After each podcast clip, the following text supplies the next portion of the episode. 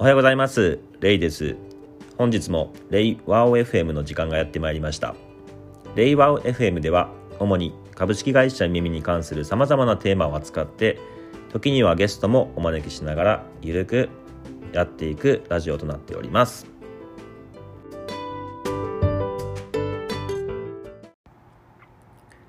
はい。本日はですね大阪オフィスで起きたえっと、話なんですけれども、大阪オフィスの方ではですね、あの、総務の業務に関して、大阪オフィスマネジメント大阪チームという形で、えっと、個別にチームができていて、そこで、えっと、各種総務業務ですね、えっと、を、そのチームの中でできる限りやってるんですけれども、大阪オフィスの場合は特にまあ、ナンバの WeWork を借りているので、一定まあ、清掃であったりとかいろんな管理面に関しては WeWork の方で行われてはいるんですけれども、まあ、その上でとはいえあの各種いろいろな、えー、総務にまつわる庶務にまつわるような業務っていうところを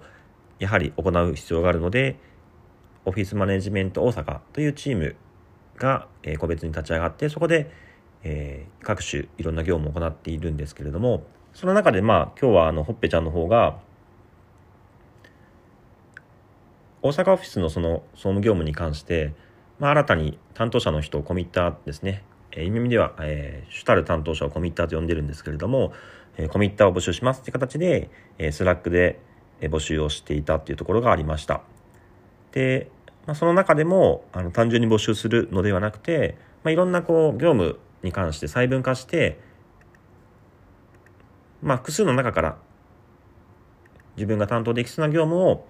えー、手を挙げてくださいっていう形で呼びかけてはいたんですけれども、まあ、そこで少し気になったところとして、まあ、すでに、えー、元々の立ち上がり、大阪本社の立ち上がりとしては、まあ、上原君とか染谷君が、えー、主体となって立ち上げたというところもあって、と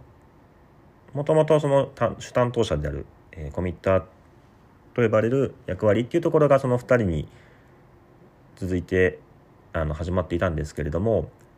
そういう状況の中でその、ま手を挙げてくださいっていう形で募集してもなかなかその手が上がらないことがやっぱり多いなっていうふうに感じているんですよね。これはやっぱり仕方がないことかなとは思っていて、まあ、すでに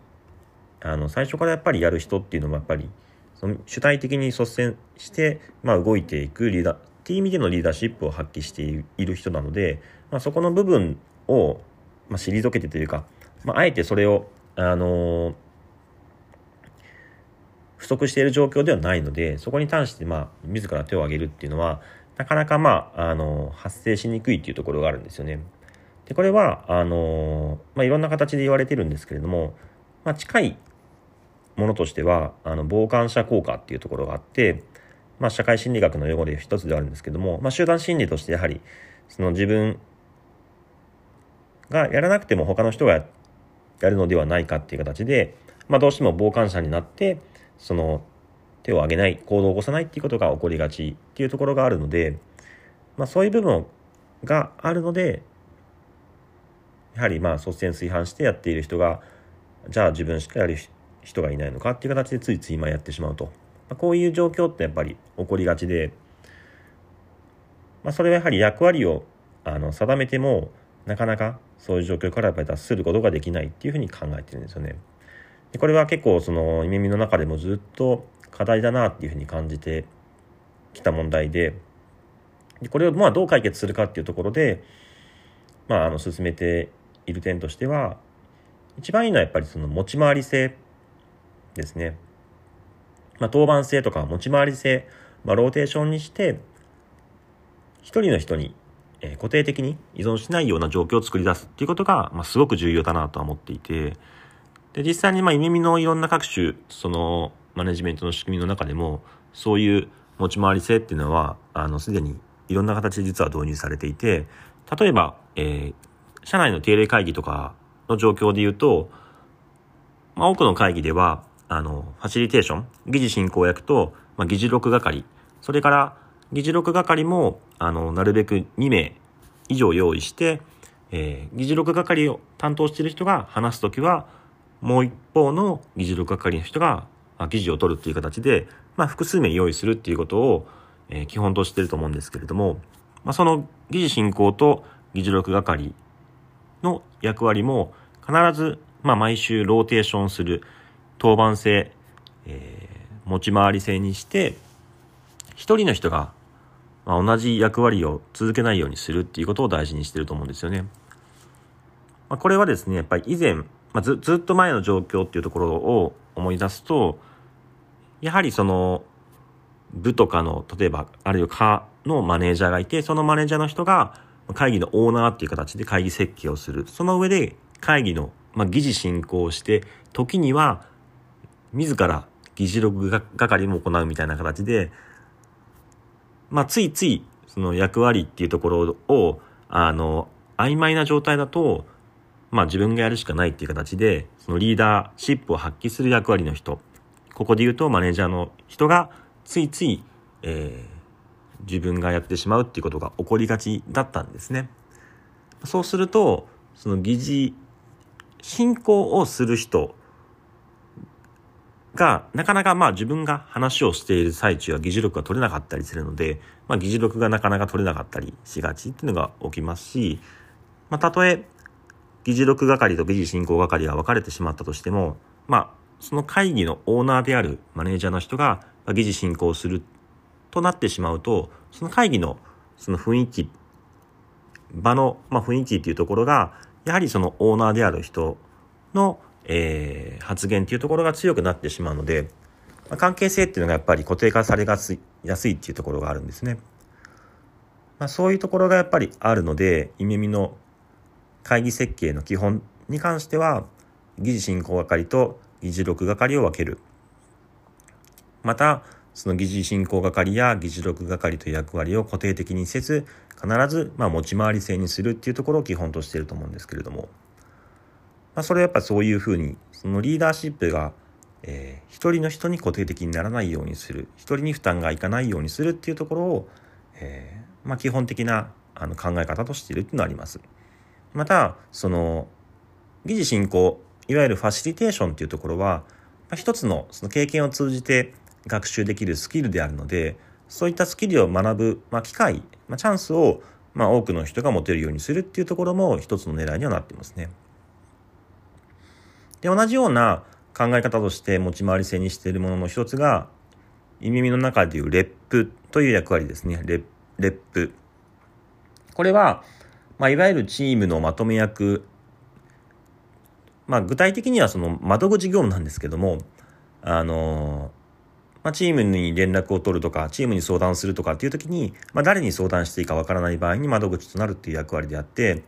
あの、特別そのリーダー業務をやるっていうものではないっていう意味で、あの、リーダーではなく、レップ、まあ、レプリゼンテーティブ、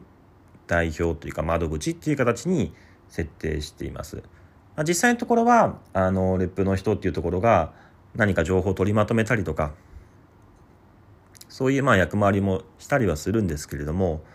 その、まあ、レップの役割に関しても基本的に持ち回り性っていうところを、推奨していて、まあ、実際半年とか、えー、数ヶ月っていう単位で持ち回りをしているチームも結構増えてきています。これもやはり同じ人がずっとそのチームの、まとめ役っていうところをやっているとどうしてもその人に依存するっていうところが発生します。またそういった役割をまあ一人の人が逆に言うと奪ってしまうそういった機会っていうところを一人の人が奪ってしまうっていうことにもつながるので基本的に持ち回り性っていうところをあの推奨しています。まあ、同じように今回のもともとの話の発端である大阪本社のその各種総務や庶務の業務といったところに関しても基本的にまああのそこで大阪本社でまあ仕事をする人全員が本来はあの分担して行うべきものではあるので、まあ、あの僕の意見としては持ち回り制で、まあ、担当するべきかなとは思いました。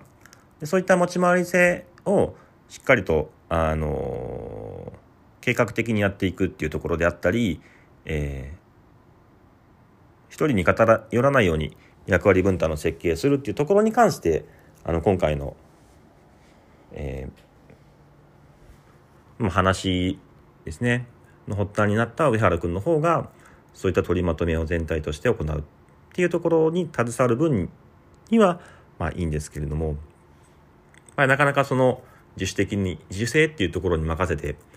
えー、手を挙げてもらうっていうところはなかなかその傍観者効果っていうところがどうしても働いてしまうので集団心理として、まあ、難しいところかなっていうふうには思いました。まあ、イミの場合はですねいわゆる、えー、マネージャーと呼ばれるような役割っていうところは設置せずにマネージメントという役割を細分化した時に、まあ、専門的な役割としてコーチングであったりキャリアコンサルティングであったりカウンセリングであったりとかあるいは、メンタリングですね、えー、専門的な、えー、知識とか知恵を、えー、ティーチングするっていう意味でのメンタリング、まあ、そういった部分は専門的なチームがサポートしたりはするんですけれどもまたピープルマネジメントとしての人事評価とか人事効果っていうところはないですし各種フィードバックはチームで、まあ、ピアフィードバックするっていうことではあるので、まあ、マネジメントの役割のうちに残る役割としてやはりいろんな業務を行う中で付随して発生するまあいろんなこう各種業務っていうのが発生庶務っていうのが発生するのですけどもそれらをまあ一人の人がやっぱり依存してやって一人の人に依存してやってしまうっていうことがないようにレップっていう役割をローテーションにやるとかいろんな会議の中で発生する役割っていうところを持ち回りでやるとかっていうふうにしているのでまあそういう観点であの会社の中で発生するいろんな間接業務付随する業務っていうところを、まあ、みんなで分担していくそういう姿勢でまあ、進めていけるといいなというふうに思っています。まあ、これはですね、あの、ネットフリックスが掲げている文化の一つで、結構重要な、一番まあ重要なものとしてネットフリックスが掲げているものの中で、フリーダムリスポンシビリティっていうのがあるんですけれども、日本語で言うとまあ自由と責任っていう言葉で有名な言葉があります。でこれはまあ、あの、結構誤解される内容ではあるんですけれども、まあ自由っていうのはその、何かしてはいけないことっていうところが非常に少ない。成果を上げるためには、まあ、自由度が非常に高いっていうところがあるんですけれども、一方でまあ責任っていうところに関しては、その、幅広い役割に対しての当事者意識を持とうっていうところを実はネットフリックスは主張していて、まあ、特にネットフリックスが言っているのは、まあ、従業員がそのオフィスの床に落ちているゴミを見つけた時に、まあ、それを見過ごして素通りしていくような会社にはしたくないと。そうではなくて従業員がそのゴミを見つけた場合はそれを拾うためにかがみ込んで、まあ、あの捨てようと、まあ、そういう会社になろうと懸命に努力している。まあそういう形であらゆる岐路において会社の力になるように正しいことをしていこうという責任感を全従業員が持つ会社ですと。まあゴミを拾うっていうのはその問題に対処するっていうことの例えであって小さかろうが大かろうが大きかろうがまあ問題を見つけたらいやそれは私の仕事ではないと。いう形でまあ、あの主張せずに全力を尽くして全従業員が会社のためになることであれば取り組んでいこうと。そういう姿勢を表すために、まあ、ゴミを拾うっていうところを非常に力強く主張してるんですけれどもまあそういうまあゴミを自ら拾って片付けるっていう意味での責任ですねっていうところネットフリックスは主張しているのであの自由には責任が伴うっていう意味の責任ではないんですね実は。まあ、これは結構あのすごい誤解されるところではあるんですけれども、まあ、このネットフリックスがやっているそのゴミを拾うっていうところは、まあ、今回の話にも少し通ずるところがあって、まあ、その各種いろんな業務をする中で必ず付随する業務であったり間接業務っていうところはあるのですけれども、まあ、マネージャー的な人がいればそういう人がやるもんだっていう形でまあ、考えたり、あるいはま誰か